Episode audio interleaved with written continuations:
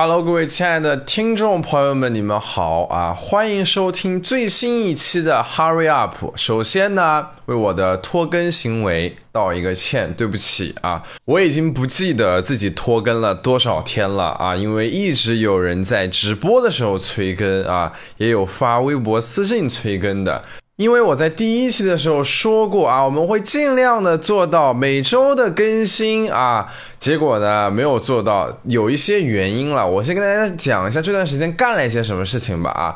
那么其实是在我好像是在两个星期还是三个星期之前，就是想录这一期的电台的。然后呢，那个时候某幻君找到我说：“哥哥啊，你答应给我做的 beat。”什么时候做好啊？有的朋友可能不知道这一系列为什么会发生，跟大家解释一下啊。就是过年的时候呢，在家特别的无聊，不知道干一些什么，然后呢，那个时候就觉得，哎，要不要去学一下编曲？哎，就莫名其妙的学起了这个软件的编曲，然后呢，自己还想做一些内容啊，就想弄一个什么编曲挑战。一开始。其实没有想要做这个挑战，一开始是跟老谭分享了这个事情，老谭呢就觉得，哎，兄弟，你整的活儿好像还挺好的，这个样子，要不要做一个 beat，然后我来唱？那我就觉得，哎，要不然这个样子吧，我们做一个挑战好了，就无论我做什么样的 beat，你都要去唱一首歌，而且一定要完成它。老谭那个时候就答应了这个挑战，然后我觉得，哎，感觉这个想法挺不错的啊。其实就在老谭。发视频之前，我就已经跟某幻说过这个 idea 了。某幻就觉得，哇，兄弟，你这主意真的很棒，要不要下一期找我？我说没有问题。然后老谭那个视频发出来之后呢，我又觉得自己要做一些提升，然后一直磨磨蹭蹭，磨磨蹭蹭，没有去给某幻做那个 beat，然后某幻也没有来催我。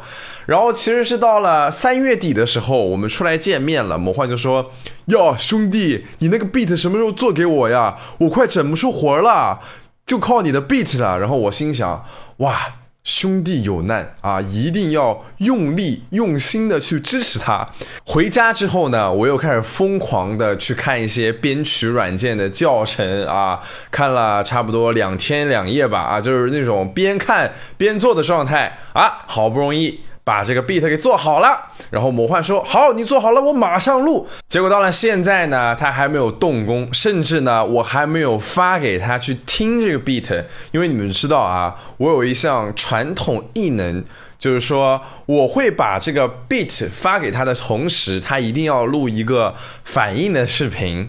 然后他一直说等等等等等等啊，今天又有事，然后明天又有事，反正他有各种各样的理由去推脱录这个开头。然后我现在也不催他了啊，等他哪一天整不出来新活的时候。再来录这个东西吧，而且他一直跟我说：“兄弟，没事儿，放心的，只要开录了，好不好？一切都会很快的。我写词的这个速度不要太快，半个小时就可以搞定哦。”扯得有点远了啊，反正就是这两天基本上视频也没有做，音频也没有做，直播也没有做，就一直在弄这个 beat。然后弄完之后呢，我就想要不然这个 hurry up，我们就停更一期吧，好不好？下周一定录。然后呢，就拖更到了现在啊，实在抱歉啊，我现在呢做出一个新的承诺啊，这个 hurry up 啊不一定能每周更新了啊，原因如下。呃，我现在呢，其实大家也有看到，我最近其实直播挺勤快的啊。原因呢，就是已经跟 B 站签约了啊。然后其实不是什么大的合约了，就是没事播播的时候可以拿一份小零花钱啊。也希望大家平时有空的时候啊，来支持一下我这个来自哔哩哔哩的小主播啊。这个这个话发到这种电台里面，应该不会被限流吧？应该不会的，好吧？啊，这个音频审核应该没有人听到这一段，好，无所谓了啊。主要的原因呢，就是花了很多的精力在这个直播的上面，然后你们也知道啊，这个直播比较花时间，而且平时啊，我要去做一些视频，所以现在呢也没有那么多空闲的时间来录这个电台节目了啊。所以我现在也不能给大家保证每周都能更新了啊，我们只能保证一个随缘更新的状态了，要不然的话，我这这个工作压力真的挺大的。然后跟大家说一下最近发生的一些事情吧。最近其实出去外拍还挺多的，就比如说你们看到林佳琪之前发的那个什么啊，穷好友特别篇 SP 啊 cosplay，打扮成了孙悟空的样子，还要在外面拍摄。哎呦，我真的是那天还好可以戴着口罩，你知道吧？要不然被认出来真的特别的尴尬。我特别佩服，就是说。六道真的能打扮成那个八戒的样子，而且在大街走着特别的自然，也不怯场，也不害羞，就是那种情况是这个样子的。只要我不尴尬了，你们所有人都会比我要尴尬。然后我还简单的了解了一下他们四六零组合，可能有人不知道，哎。什么是四六零啊？四六零就是现在呃六道轮回，还有吃素的狮子，还有视角机啊，他们三个人的这个组合名，你们有关注的朋友可能发现啊，这三个现在整天混在一起拍视频。然后我一开始跟他们探讨，我觉得你们这个形式很好。就是一天就可以产生很多的内容，然后每个人发不一样的。然后他们跟我说，其实不是这个样子的，他们其实要花一周的时间来准备三个人的内容，然后下一周要拍新的内容，其实还很累。而且视角机的他的那个家里面现在已经变成一个影视基地了啊！你们可以通过背景发现。啊，他们很多的内容都是在视角机家里面完成的。我其实是佩服他们的，就每周要想那么多的 idea，然后要有那么多人员的流动，要调空那么多的人去拍新的节目的形式，我是特别佩服他们这一点的，好吧？希望他们能越做越好。然后呢，我这边其实也有一些新的动作啊，我现在跟一个。汽车区的博主，我的一个好朋友啊，叫做盛嘉诚阿盛啊，之前在影视飓风那边啊也有一定的参与，不过现在自己跳出来单干了啊，做汽车自媒体。然后我这个人呢，也对汽车比较感兴趣啊，所以我之前一直找他商量，说是我们可以一起做一档节目啊，带大家体验一下汽车，然后也可以体验一下生活。这个节目呢，我们其实已经拍了一期了。节目的名字叫做《心想事成》啊，是不是感觉特别的土啊？因为实在是想不到任何其他有意思的名字了啊。然后这个节目呢，这周四就要上线了。有想要了解汽车的朋友们呢，可以来稍微看一下我们的这个节目啊。看完了之后呢，记得点个赞啊，评论一下啊，没准就有第二期了。好不好？我们闲扯扯的差不多了啊，我们开始聊一下正题。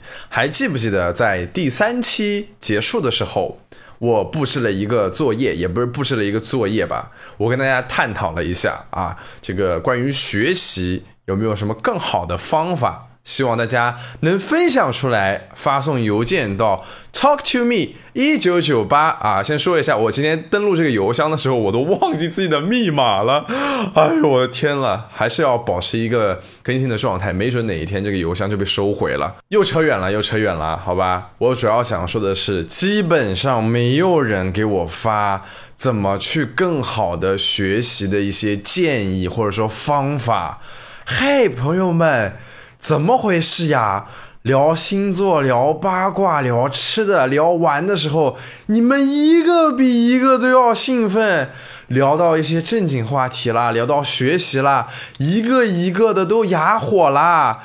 怎么回事呀？要好好学习的，知不知道？算了算了啊，我也不骂了，好吧？你们就铭记在心，好不好？王哥哥。告诉过你们，一定要好好学习的啊！一定要铭记在心，好不好？在学习的各位朋友们啊，就算你没有在学习了，你们也要时刻的记住一点。啊，不断的去提升自己啊，总是有好处的。那我们今天来聊一个什么话题呢？哎，今天来聊这个话题，其实我还是挺想聊的。它其实有一个起因的啊。我们今天来聊一下死亡啊，好吧？有的可能就有的小伙伴听着听着，哇，睡意全无，what the fuck？我刚刚听错字了吗？是死亡吗？哎，让我再回拉拉个三十秒，我再听一遍。哦，真的是死亡的。哦，shit，我睡不着了。不用担心，好不好？我们慢慢。慢聊，我先说一下为什么我要聊这个话题啊？起因是前几天我在直播的时候啊，开了一个玩笑，也不是开了个玩笑，我就反正说了一些东西吧，然后有的观众的反应就特别的大啊，也不是有的观众，是很多观众的反应都特别的大，这个就让我有一点不解。我先跟你们说是一个什么事情嘛，就我有一个好朋友叫做老李船长，然后我之前一直给他开玩笑说啊，你要送我一辆法拉利四五八，因为这个是他。自己说的，私下的时候说的，我们自己开了一个玩笑嘛，然后我就把他啊跟他联机的时候玩游戏的时候，我也说了一下啊，说这局打完啊，要是输了啊，你一定要送我一辆法拉利四五八什么什么什么的。然后那个时候他回了一句呢，就是说兄弟放心好不好？五十年之后肯定送给你。然后我那个时候就回回接了一句话，我那个时候就说的是，哦，五十年之后可能就没有我了，你最好还是早点送吧。然后这个时候就有很多直播间的小伙伴们就是反应特别的特别的大，就哎呸呸呸呸呸啊，王爱哲，快点把你刚刚说的那句话收回去，呸呸呸呸呸。然后我当时大脑就是快速的。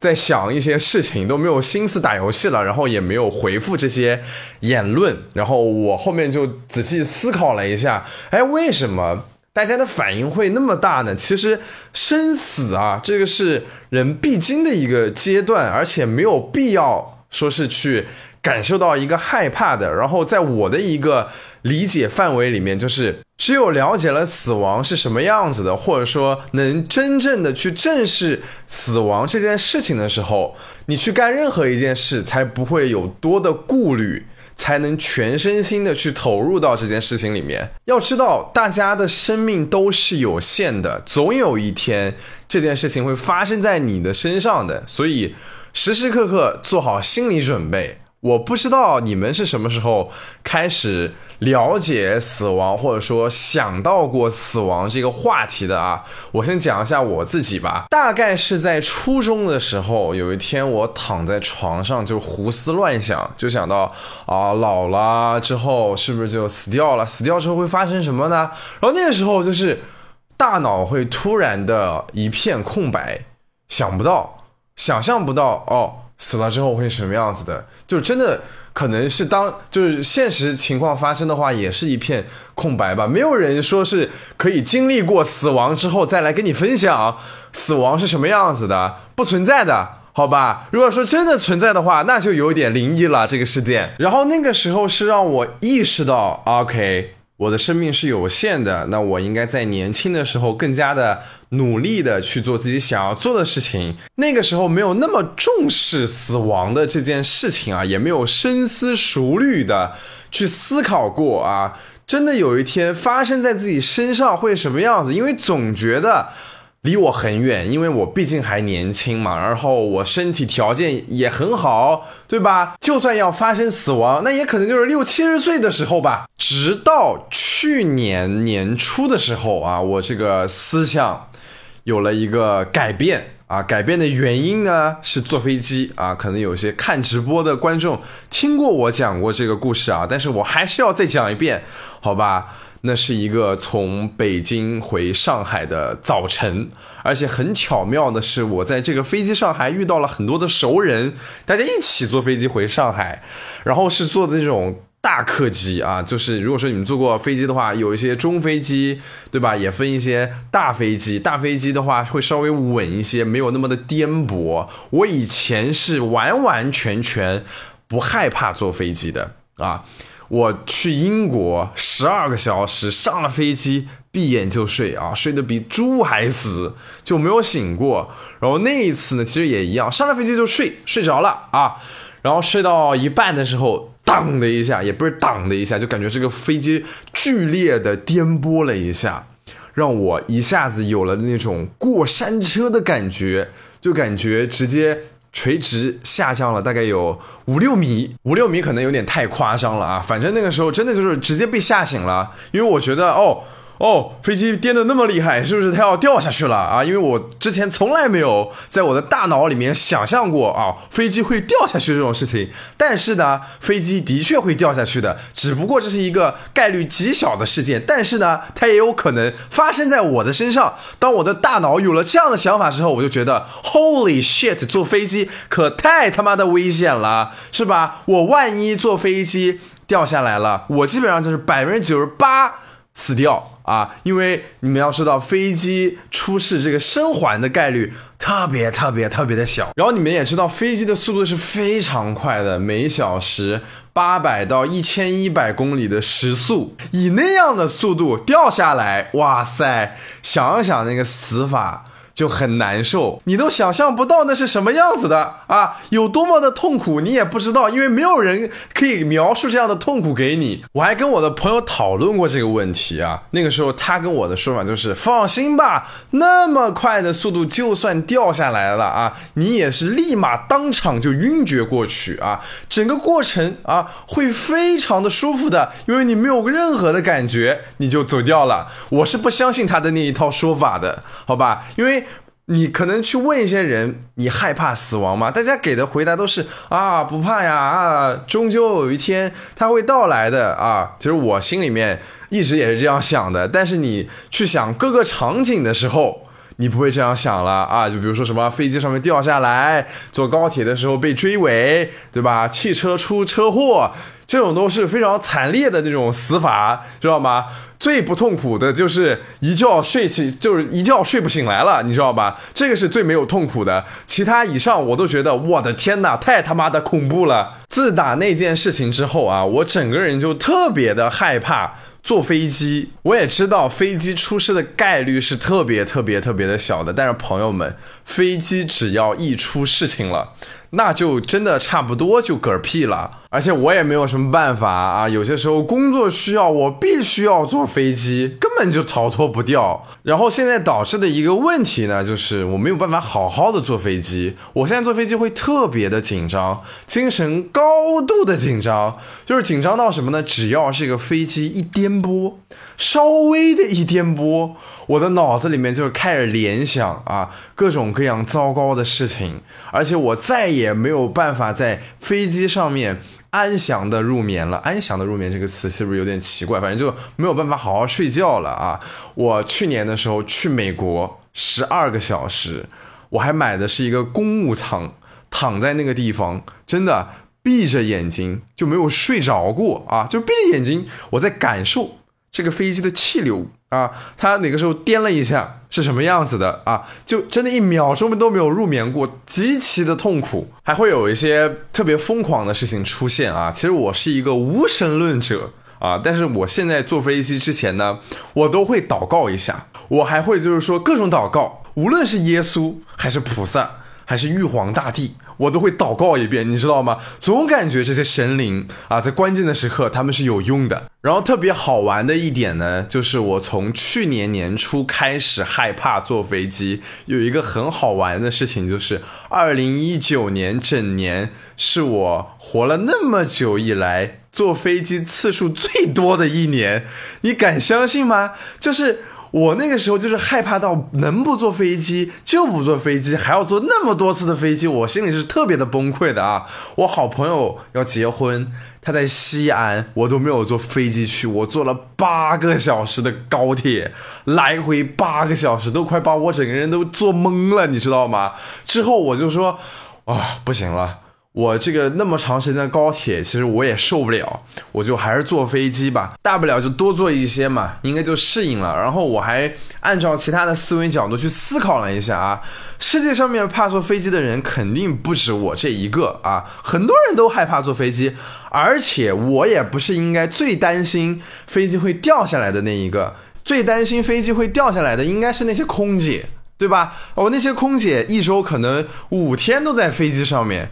他们要是害怕的话，他们整天都睡不好觉了。他们都不怕，为什么我还要害怕呢？我没有必要那么焦虑啊！而且我还特地的真的去找过我就是在学习空乘专业的同学，我还跟大家认真探讨过这个问题。他说：“这有什么可怕的？飞机是世界上最安全的交通工具了啊！每个人都这样跟我说。接下来的讨论呢，就会变成啊，的确啊，飞机如果说真的出现了一些什么事情的话，这个生还的概率会比较低。然后这个对话基本上就这个样子就结束了。然后现在我对自己的一个催眠呢是这个样子的啊，既然说这个概率那么低啊，那么低的概率，如果真的发生在了我王某的身上，我就当。是中彩票了啊，中了一个亿的彩票，对吧？而且不一定会中奖，有可能是更大的奖，就是你，就是你成为了幸存者啊，那就是十个亿的彩票，对不对？经过了这样的自我催眠呢，啊，我反正现在也没有那么害怕坐飞机了，而且我接受了一个设定，就是一定要珍惜自己现在的生命啊，虽然。我还年轻，虽然在座的各位都还年轻，但是这些呢都防不过天灾人祸，还有这种命运的捉弄，对吧？所以一定要珍惜自己的生命，好吧？好好珍惜每分每秒，好好去做。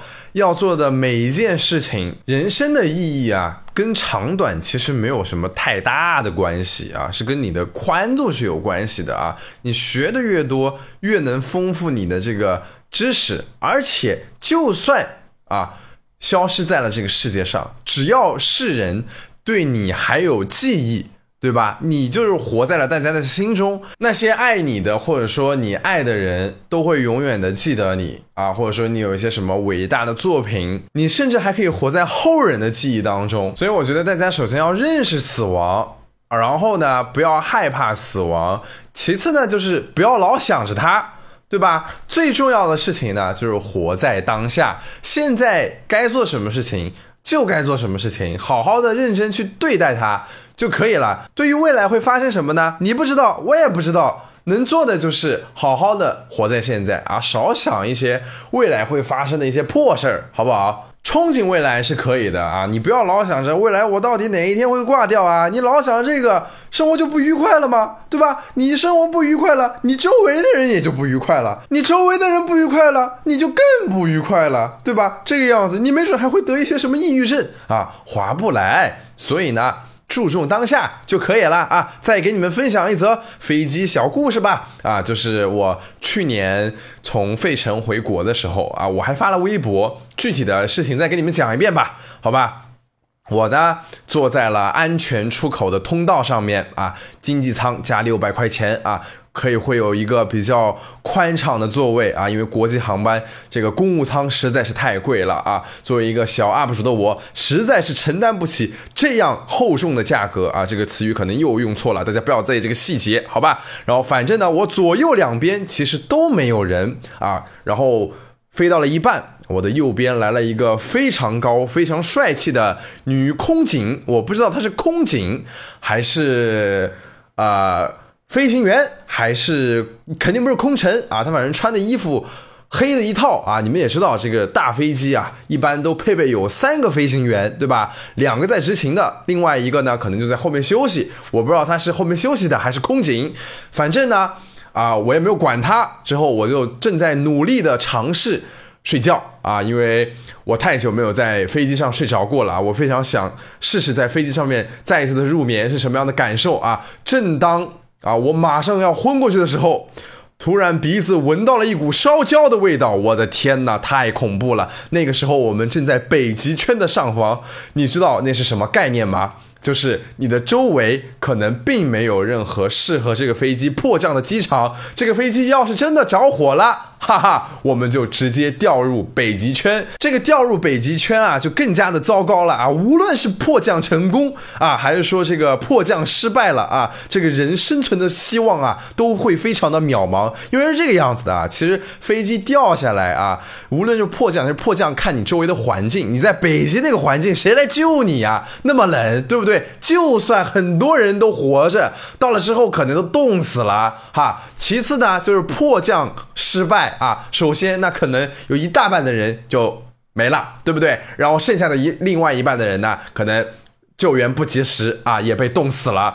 其实飞机我去看过很多报道啊，有很多飞机失事啊，其实并不是说一掉下来，很多人就没了。其实是因为没有及时的救援，才导致有那么多的伤亡啊。如果说，哎，你迫降的环境特别好啊，就算你这个飞机啊情况。非常的糟糕，但是救援及时，可能大部分的人还会活着的啊。但是飞机你也知道，飞在天空中掉下来，你没有人知道它会掉在什么地方的，对吧？你不可能有人会精准的预判我。王某感觉啊，今天在这片小丛林里面啊，会有一个飞机迫降在这个地方啊，救援队啊，今天先来准备一下啊，这种事情是不存在的。我们继续回到这个烟上面，好吧？我闻到了这个烟，我就觉得很不对劲，我立马就惊醒了，你知道吧？然后我还看了一下旁边那个空警，他也就是突然两眼放光，问我：“你闻到了这个烧焦的味道了吗？”我的天哪！我疯狂的点头，你知道吗？他就说。我去看一看啊，他就走到前面去了，然后我就看他在那个地方东张西望，我也不知道发生了什么。然后那个时候我就当机立断啊，打开旁边的这个窗户看一下，是不是外面冒烟了，你知道吧？如果说外面冒烟了，那我肯定就完蛋了。好在就是打开窗户一看，发现外面情况好好的。但是我那个时候特别不解的就是看这个空警啊，手忙脚乱的，好像找不到这个着火的源头在哪个地方。然后我那个内心就在祈祷啊。千万不要出事，千万不要出事。然后我那个时候其实内心还有一点小小的兴奋，而且我这个兴奋的点其实特别的奇怪啊。自从我怕坐飞机开始，我每次上飞机都会脑补啊，这个飞机可能会出一些什么样的事情，对吧？导致一些非常糟糕的结果。然后这一次呢，就内心想的是，哇塞，终于让我碰到了。我太了不起了，尤其是经过这样的事情之后，你再坐飞机可能就不会害怕了，你知道吧？我那个时候还有一点小窃喜。过了几分钟呢，我看那个空警拿了一个不知道什么东西啊，然后往一个铝合金的箱子里面一扔，然后又是往里面放那个可乐，又是放雪碧的，反正就是一种灭火的流程啊，没有那用到那种灭火器，也没有看到冒烟，只是闻到了有烟味啊。然后那个空警呢也没有再回来过，我也没有闻到其他的这个烟味了。然后我就坐在那个。位置上呆呆的，什么也不敢做，你知道吗？也不知道发生了什么，内心还是有一点很害怕的。然后过了大概两个小时，那个空警又回来啊，让我签一个。像是见证书一样的东西啊，然后那个证人书上面就描述了是一个什么样的事件啊，我我可能是整个飞机唯一知道为什么有这个烟味的乘客了啊，原因就是前排有一个乘客啊，他想使用他的充电宝啊，不慎这个充电宝膨胀了，就有这种烧焦的味道啊，没有烧起来啊，真的是万幸，好吧，因为飞到高空之后啊，这个。充电宝内部的这个气压和我们飞机上的气压是不一样的啊。如果说你使用它的话呢，哎，它就会发生这个膨胀啊。你如果说是用的一些比较劣质的充电宝，很有可能就直接爆炸了啊。这就是为什么飞机上面不让使用充电宝的原因啊。你可以带。但是你用实在是非常的危险，而且你可能会威胁到整个飞机的安全，所以大家一定要铭记在心，好不好？千万不要在飞机上面使用充电宝哦。反正，在这件事情之后，我的坐飞机的心态啊也好了很多。反正死亡这个东西会让人产生很多的联想吧，啊，也会害怕，也会焦虑，然后这些害怕和焦虑很有可能会影响你。对吧？我呢，其实也就是被这些害怕和焦虑给影响到了。这些害怕和焦虑呢，并不是一件坏事情，而是一种生存的本能。因为你要想啊，我们的基因里面肯定都带着一些胆小啊、害怕、焦虑的基因的，这些可以帮助我们更好的活下去。如果说我们的身上没有这样的基因啊，我们基本上也不会存在了。你们要想啊，在几千几百万年前啊，人类还是非常原始的时候啊，我们的这些祖先们。看到那些野兽，他们肯定会害怕跑啊，要不然就被野兽吃掉了。而不害怕野兽的那群人，就看到野兽，哎，这野兽嘛，过去摸一下，好一口被吃掉。那群人，他们的基因就不存在了。所以流传下来的啊，都是一些胆小啊、焦虑啊、害怕的一些基因。这些基因呢，会帮助我们更好的活下去，让我们自然的去规避一些风险性的行为啊。但是也会出现一些焦虑的情况，就比如说我去年的特别害怕坐飞。机啊，这种情况可能会发生在每一个人的身上，可能就是你们不是害怕坐飞机，你们可能会害怕做其他的一些事情，对不对？我觉得呢，我们要做的呢，并不是说彻底的去消除自己的焦虑和害怕，而是学会，而是学会怎么去跟自己的这个焦虑跟害怕相处。他们的存在对我们其实是有一定的帮助的，对吧？如果说你老想着怎么去消灭他们啊，你也其实消灭不了他们，他们会一直存在的。最好的方法呢，就是跟他们好好的相处。但是每一个人跟自己的这个焦虑跟害怕相处的方式啊，它都是不一样的。对不对？你有你的方式，我有我的方式啊！希望大家早日啊能找到和自己焦虑相处的方式啊，战胜自己的心魔。怎么变成战胜自己的心魔了呢？反正就那么个意思啊！希望大家也能够理解吧？好吧，这一期呢，其实时间也差不多了啊，分享了一些七七八八的啊，希望大家能睡个好觉啊，好好休息，好好学习啊，过好每一天，开开心心的就好了，好吧？我们下期 Hurry Up 再见了，这个周更是周更不了了啊。嗯，那能月更好不好？应该是可以月更。好了，不说那么多了啊，可能月更也月更不了了，好不好？大家早点睡觉了啊，拜拜。